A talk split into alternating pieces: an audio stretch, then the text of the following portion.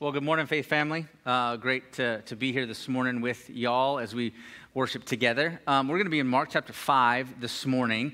Um, just kind of kind of walking through, we've jumped into this series called Life to Death, Death to Life. And, and there's a mixture and kind of a nuance, some, some creative license that we've, we've taken. And, and really, what we're, we're wrestling with in this next three weeks or this four week series that we're walking through is is understanding the, the impact of what we would call the gospel, the life, death, burial, and resurrection of Jesus Christ, the second person of the Trinity, the perfect God man who came to the earth and emptied himself, and, and his, the, the life that he lived and the death that he died and the impact that that has on us. But, but really, at the same time, there's this interesting mixture or marriage, if you will, of, of our lives, not the version of life we were hoping for, but the version of life we're living, how the reality of what Christ has done and is doing impacts the day to day reality of what God is doing in our lives, how we can understand when the Bible talks about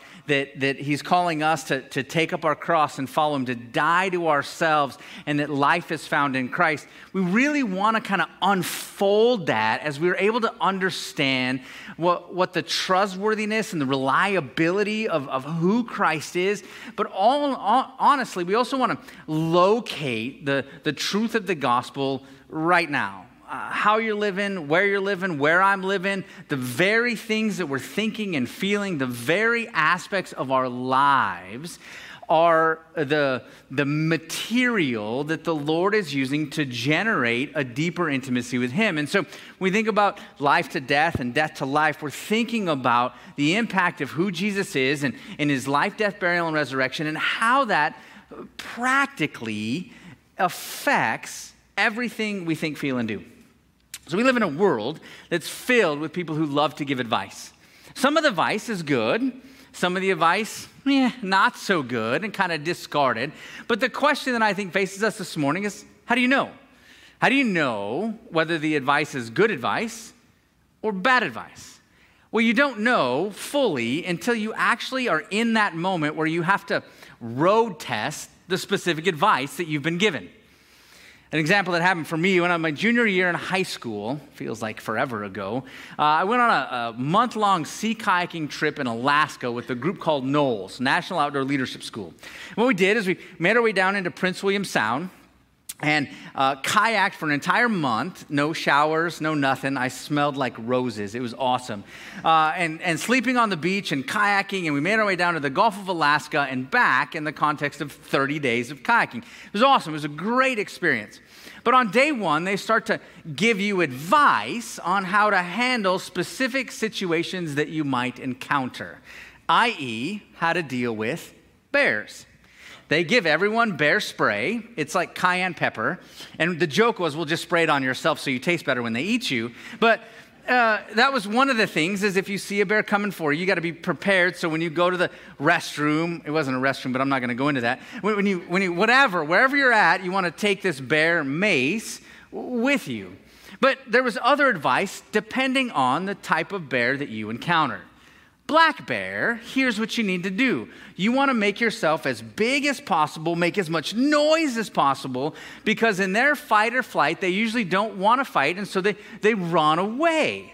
Grizzly bear, on the other hand, apparently, you're supposed to play dead. So the less that you fight or look big, the less you're going to incite them coming and wanting to maul or eat you. And then, uh, through the course of the rest of the time together during that month, what they would do is they would read stories. And the book that they were reading as we were walking through it was called Bear Attacks. it wasn't really that helpful. So we thought, okay, well, that's great advice. We'll be as prepared as we can be. Finally, halfway through the trip, I was fishing on the Gulf of Alaska off a kayak, and I caught the kind of one of the first biggest fish that I ever caught. It was a halibut. It was awesome. I was so excited made my way back to camp and I started cooking the fish. The process of cooking the fish, a bear comes over the knoll, and I'm supposed to remember all this advice, and I'm also supposed to be a wildlife biologist because at that moment I'm colorblind. Is it a brown bear? Is it a black bear? Is it grizzly? I don't know what I'm supposed to do. And so, just instinctually, I was like, well, let's hope it's a black bear. I wasn't really thinking of that. So, I'm banging pots and screaming and yelling all over the place. And thankfully, the bear decided to turn around and tuck tail and, and run, which I was incredibly grateful for in that moment. So, that advice worked. Had it been different, who knows what would have happened if, if that bear was not the color that I thought it was and ended up doing something that would not have led me here today. So I, I, think about that and I think about all that advice and the things that we're inundated with on a regular basis. And, and we don't know whether the advice that we're given really plays out, really is helpful until we're in that moment where we're hoping that the things that we've been told and the information that we've been given is actually helpful in the context of the actual version of life we're living. Enter in Mark chapter 5. So, the backdrop of Mark chapter 5 is Mark chapter 4. Shockingly, right? It's amazing how that works. But the backdrop really is, is fear.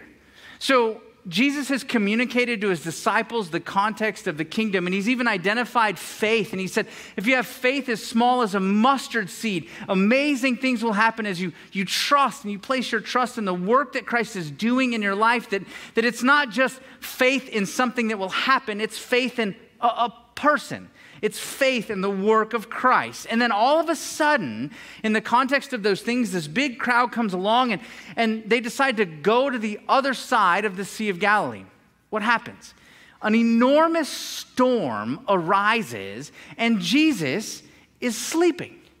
They freak out because they are so certain that the storm is so significant that the very promise that Jesus gave them, that their faith in Him was enough to give them confidence, whatever the circumstance, the circumstance was so big that it called into question the very truth and promise of God. So, in the process of those things, they begin to say, Don't you care? Jesus, don't you care that we're about to die? How frequently have we asked that very question? Right? We've looked at our lives through the lenses of suffering, challenge, or circumstance that doesn't make sense. Confusion is, is ripe, and we're encountering Christ and we're asking that very question don't, don't, don't you care? Doesn't my suffering or what I'm experiencing matter to you? Jesus awakes and then calms the storm. Now, fear is still present, but the fear is transitioned from the circumstances to the power of Christ himself. Who is this guy? They were filled with the fear and the reality of the power of Christ over circumstances and all of creation.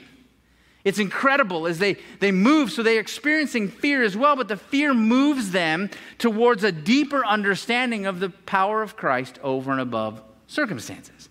And then they jump in on the other side of the boat, and where do they meet?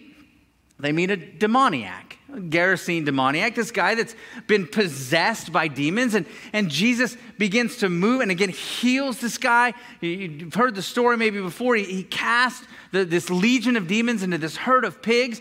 And what ends up happening in the context of those things?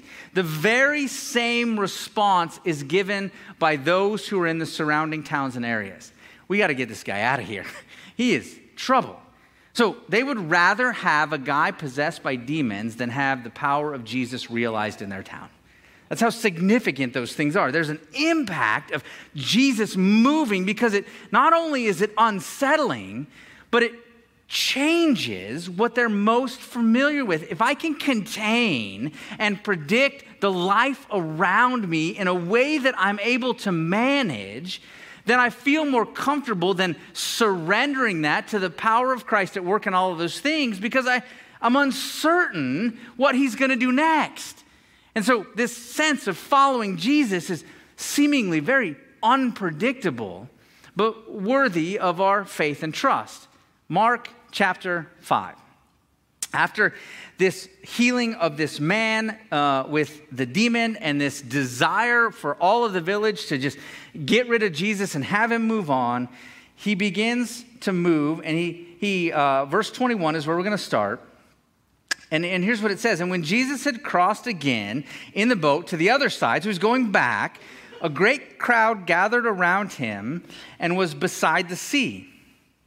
Then came out the rulers of the synagogue, Jairus by name, and seeing him, fell at his feet and implored him earnestly, My little daughter is at the point of death. Come and lay your hands on her so that she may be made well and live. And he went with him. And a great crowd followed and thronged about him. And there was a woman who had had a discharge of blood for 12 years, and who had suffered much under many physicians, and had spent all that she had had, and was no better, but rather grew worse. She had heard the reports that Jesus, about Jesus, and came up behind him in the crowd and touched his garment. For she said, If I touch even his garments, I will be made well. And immediately the flow of blood dried up, and she felt in her body that she was healed from her disease. And Jesus, perceiving in himself that power had gone out from him, immediately turned about in the crowd and said, Who touched my garments? And the disciples said to him, You see the crowd pressing around you, and yet you say, Who touched me? and he looked around to see who had done it. But the woman, knowing what had happened to her, came in fear and trembling and fell down before him and told him the whole truth. Verse 34 And he said to her, Daughter, your faith has made you well. Go in peace and be healed of your disease. While he was speaking, there came from the ruler's house some who had said, Your daughter is dead. Why? trouble the teacher any further. But overhearing what they said, Jesus said to the ruler of the synagogue, Do not fear, only believe. And he allowed no one to follow except Peter and James and John, the brother of James. They came to the house of the ruler of the synagogue, and Jesus saw a commotion, people weeping and wailing loudly. And he had entered, and he said to them, why are you making a commotion and weeping? The child is not dead, but asleep. And they laughed at him. But he put them all outside. He took the child's father and mother and those who were with him and went in where she where the child was. Taking her by the hands, he said to her, Talitha cumi, which means, little girl, I say to you, arise. And immediately the girl got up and began walking, for she was 12 years of age, and they were immediately overcome with amazement. And he strictly charged them that no one should know of this. And then he told her, then he told them to give her something to eat. Remarkable marriage of stories. Two people living utterly separate lives come on a collision course to Jesus. And the interesting part of the story is it all happened in the same year. 12 years previous to this event, a woman doing what a woman had done before, just living her life, doing her best, had felt like something was wrong and she began to bleed. She did what any one of you or I would do she sought advice, tried to figure out what she could do to fix the situation that she was in a dilemma that was uninvited and unpredicted. Life had somehow shown up where her version didn't meet the version she was actually living. And so she decided to spend absolutely every dime she had to get this fixed. It was not just so serious because of the fact that she had some disease and, and there was some element of her feeling weak on a daily basis. But for her, it didn't just mean a fear of the loss of her life. It meant that however long this went on, she lost all of her community. According to the religious law at the time, she was unclean. No one could be around her, and if they were around her or touched her, anybody that touched her would be unclean as well. So now you couple physical ailment with social isolation, and you can imagine how desperate she would become. The only thing that her sickness gave her was poverty. All of the physicians did the best that they could to figure out what was going on, and yet at the end of the day, there were no answers and only more problems. She was desperate for help.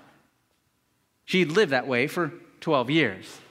The same year she started bleeding was the same year this young girl was born. the reality of life entering into the world, this girl was the apple of her parents' eye, I'm sure. They had grown up in a very religious home. He was a religious leader, the Bible tells us, and uh, somebody who was in charge of helping orchestrate the worship service, prominent and significant in the context of his life. Year after year, as this little girl grew, she grew in a loving, excited home, cared for by her mom and her dad. There were days of fun and excitement and playing as though she didn't have a care in the world. Now, the Bible doesn't tell us why she was ill.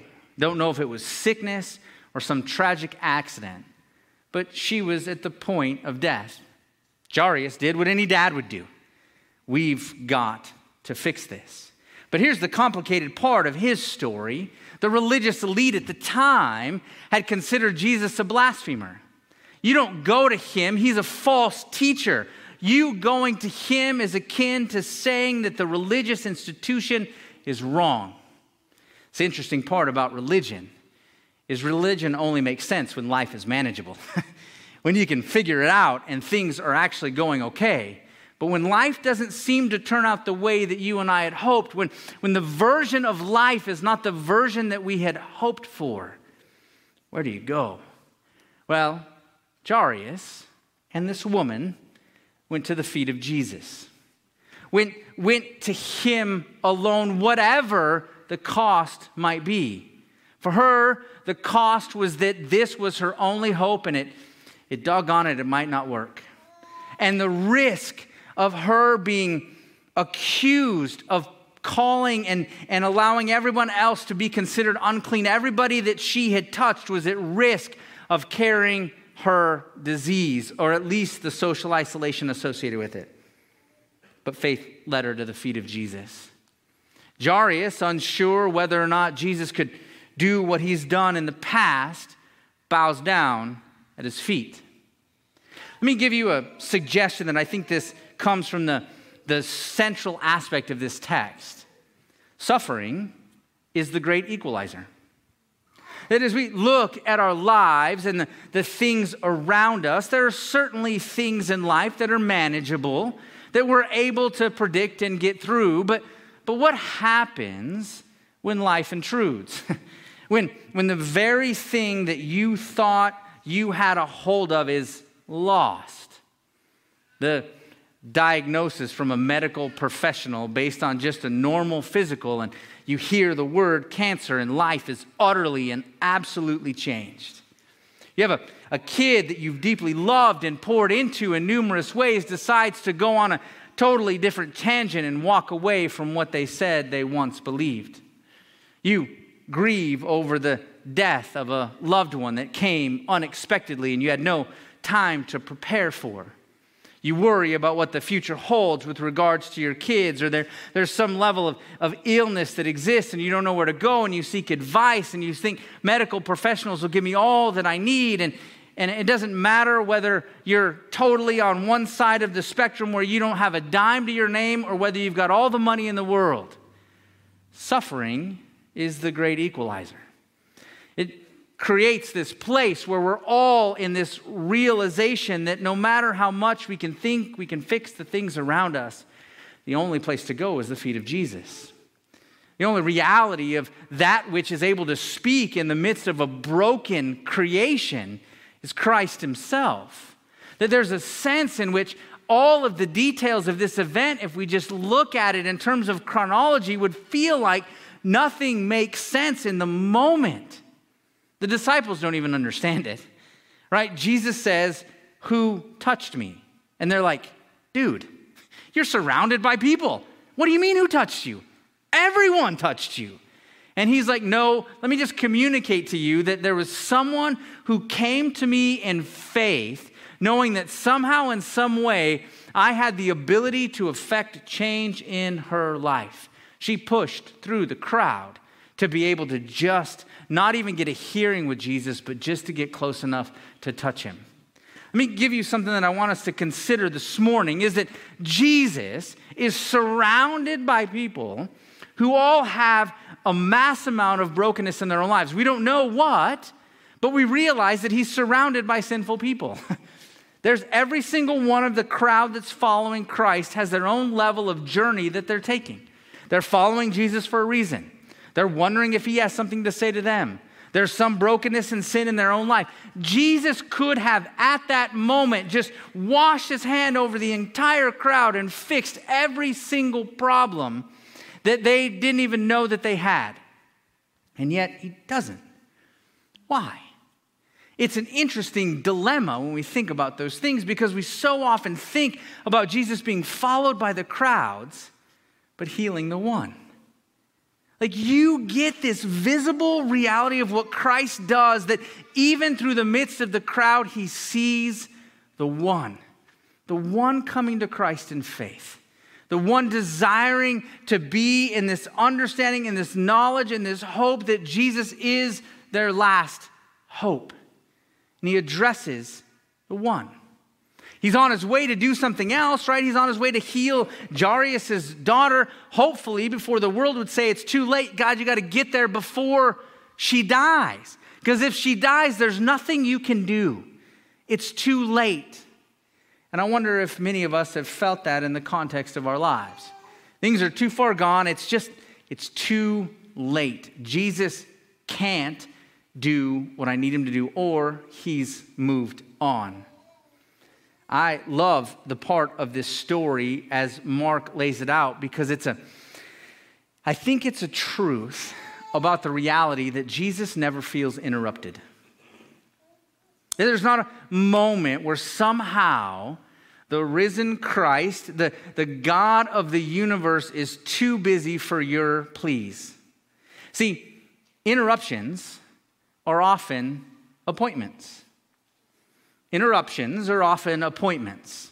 And I think what Jesus is doing here is he's walking through this gospel truth, the mentality of Jesus caring about the needs and the uniquenesses of what every single person carries in the context of their life. He's interrupted on his way to do something else as the world would see it.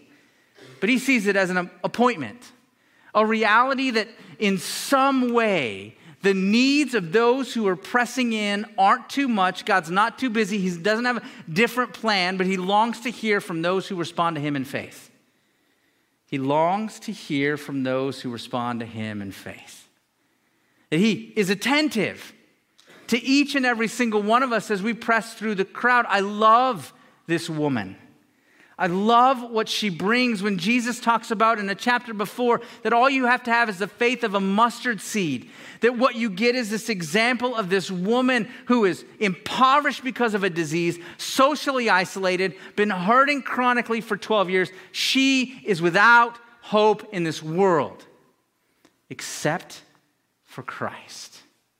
I love what happens in this story because Christ doesn't offer her advice. He offers her himself. He draws her out of hiding and gives her a title that she has probably not heard uttered on the lips of people for decades Daughter, your faith has made you well. Go in peace. Your disease is healed. Which disease? The hemorrhaging? The social isolation? The chronic struggles to find hope in a world that is fundamentally broken? Yes. Yes. Daughter. through the context of a relationship with Christ, through the utter just act of faith, Jesus enters into her life in such a way that she is now experiencing a wholeness, which is, I think, the term the Bible uses, your faith has made you well. I think the term actually is your life has been made whole. that is incredible. That coming to Jesus, even with the smallest bit of faith, we find wholeness because we find life in Christ. We find Him. Not necessarily some antidote to the challenges of the world. Where is this woman now? She was healed thousands of years ago. Well, she, she died, right? It was a miracle, it was a snapshot in time. But what it did is it entered into this place of intimacy with the reality of who Christ is, that she has now been made whole and in this relationship with Christ where her life is lived for eternity. The healing in this moment for her time in this world was unique and important, but temporary. It didn't last forever. In the context of those things, what it did is it brought her to Christ. Interruptions are often appointments. Bonhoeffer says it this way We must be ready to allow ourselves to be interrupted by God. God will be constantly crossing our paths and canceling our plans, sending us people with claims and petitions. It's a strange fact that Christians and even ministers frequently consider their work so important and so urgent that they will not allow nothing to disturb them. They think they are doing God a service in this, but they are actually, but actually they are disdaining God's crooked yet straight paths. I wonder if we have the gospel mentality that I think is present here and the life of Christ and the impact of, of what he does is there's not this sort of frustration. She's not scolded because she moved through the crowd and interrupted Jesus on a more urgent request. Jesus didn't feel interrupted. He knew that it was an appointment, that she mattered, so much so that she was given value and significance and deemed a daughter. While he was still speaking, it says in verse 36, this happened. Your daughter is dead. Don't trouble the teacher anymore. it didn't work. We didn't get there in time. Towards the stages of our life and the utter end of all things, we didn't end up getting what we wanted. Jesus is too late. That's been part of my own journey with Christ and a bit of my struggle with the purposefulness of Christ. Over a year and a half ago, I lost my mom. And in the process of those things, as throughout the years, once I became a Christian at the age of 16, uh, I, had no idea whether or not she had fundamentally and fully placed her faith in Christ. I, I didn't know. Prayed, shared the truth of the gospel. They'd come to church numerous times as I had preached in Vermont and shared the truth of the gospel with her, even as Alzheimer's wrecked her body and mind. She passed away December 27th of last year, the year before, and I have no idea where she stands with Jesus. None. I'm going to want to believe that Jesus could have spoken in that moment in the most significant way, where she would, whether uttering in her words or in her heart, just coming to faith and trusting the perfect, sufficient work of Christ. And that would have been awesome, but I don't have that guarantee. And as I wrestle with this text, I wrestle with wondering the same thing that the crowd wondered Was it too late? Were all my prayers uttered in vain? Yet, we walk through this text, we look in verse 36, overhearing what they said to the ruler of the synagogue, the leader of worship, that which planned the service to direct people to God. Here's the words from Christ Himself, the second person of the Trinity, the God man Himself Do not fear, only believe. He allowed no one else to follow him except for Peter, James, and John. And so they, they, they got rid of all of the crowds and he went in. And what they used to do back in the day is they used to hire professional mourners. So when there was a death, they would have this whole community and all these mourners that were professionally weeping and wailing during the time. Verse 39, he says, Why are you making all this commotion and weeping? Child's not dead, but asleep.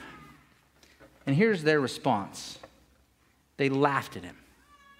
I think the reality of the radical nature of Christ's work in the lives of people and the transformative work of, of his, his, um, his power at, at, work in all of our lives to, to the world around us seems, well, it seems a bit humorous. that we could come to ourselves and say, hey, look, I know that I have struggled with this addiction for the last 20 years. And I know that maybe I have this anger problem and maybe I, I have all of these things and, and I've been given advice and I'm trying to manage my life in these ways. But then we come and we, we, we find ourselves at the feet of Christ and He begins to do this utter work and development in our lives. And, and we tell people, I'm not the person that I used to be, not because I've figured out how to live life, but because I met Jesus. And because Jesus has this power to work in my life in such a way that the man that I was years ago is not the man that I am now, not so that you can see me as someone who is significant and has all of this power and prestige. No, because of Jesus. I just want to tell you about what Jesus did in my life. And in the midst of that reality, it's hard for the world to look on the outside and say, that's crazy. It doesn't make sense. There is no way that that can be true. And yet, here it is. Jesus continues to work. He put them all outside except for the child's father and mother and those who were with him and went where the child was. Taking her by the hand, he says, Talitha Kumi, which means, little girl, I say to you, arise.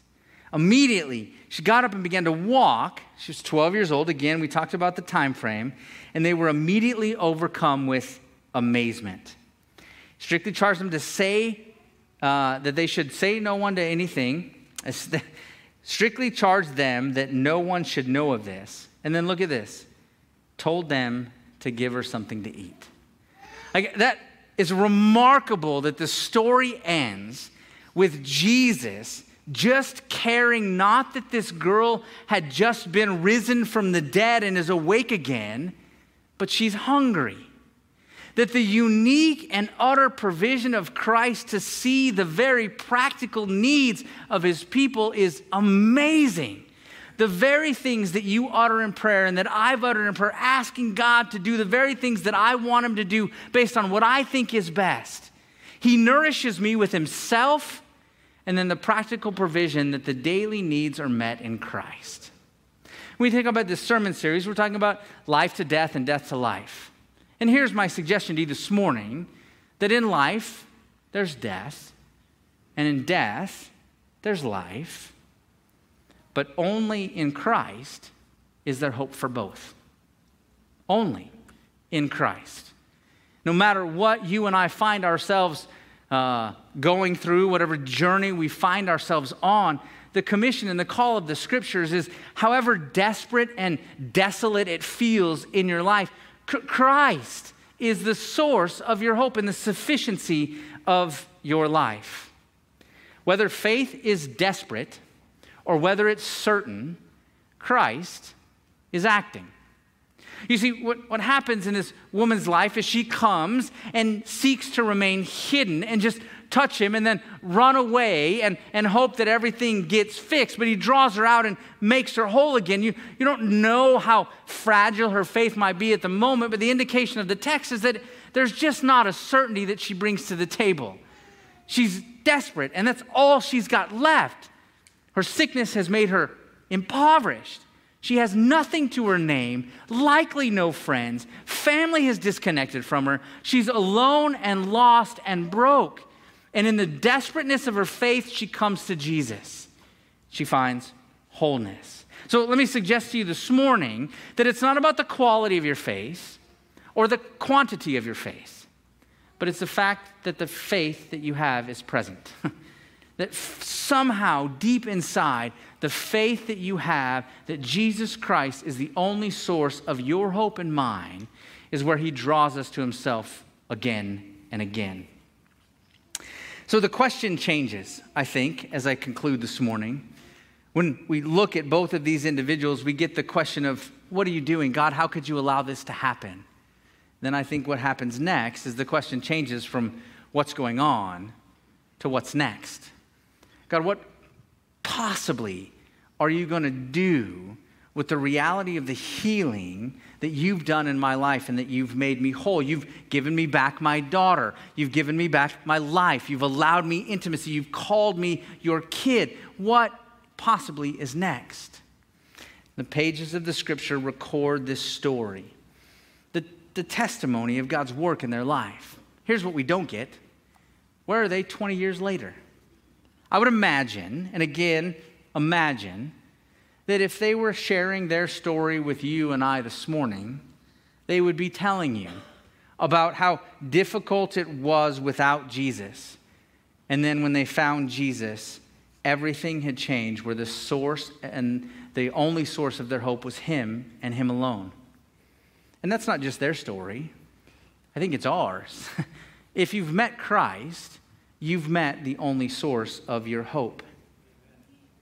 It was when the man, known as Bill W., came to an end of himself at the bottom of a bottle and found God waiting there to reveal the next step that the AA movement was born to transform the lives of millions. It was when Cassandra Ma took her own experience of injustice and asked, What's next? That her suffering at the hand of evil was transformed into a ministry called Reclaim 13, a ministry that recu- rescues victims of human trafficking. This is why the Coptic Christian church in Egypt seems to be growing stronger the more it's attacked by terror. This is why, while languishing in prison at the hands of evil, Aung San Suu Kyi became a woman able to free the spirit of the Burmese nation. Suffering, as this author puts it, can certainly leave behind shattered people. But history shows that a struggle with evil, surrendered to God, can shape saints. In life, there's death, and in death, there's life. Yet only in Christ do we find true and real hope. Would you pray with me?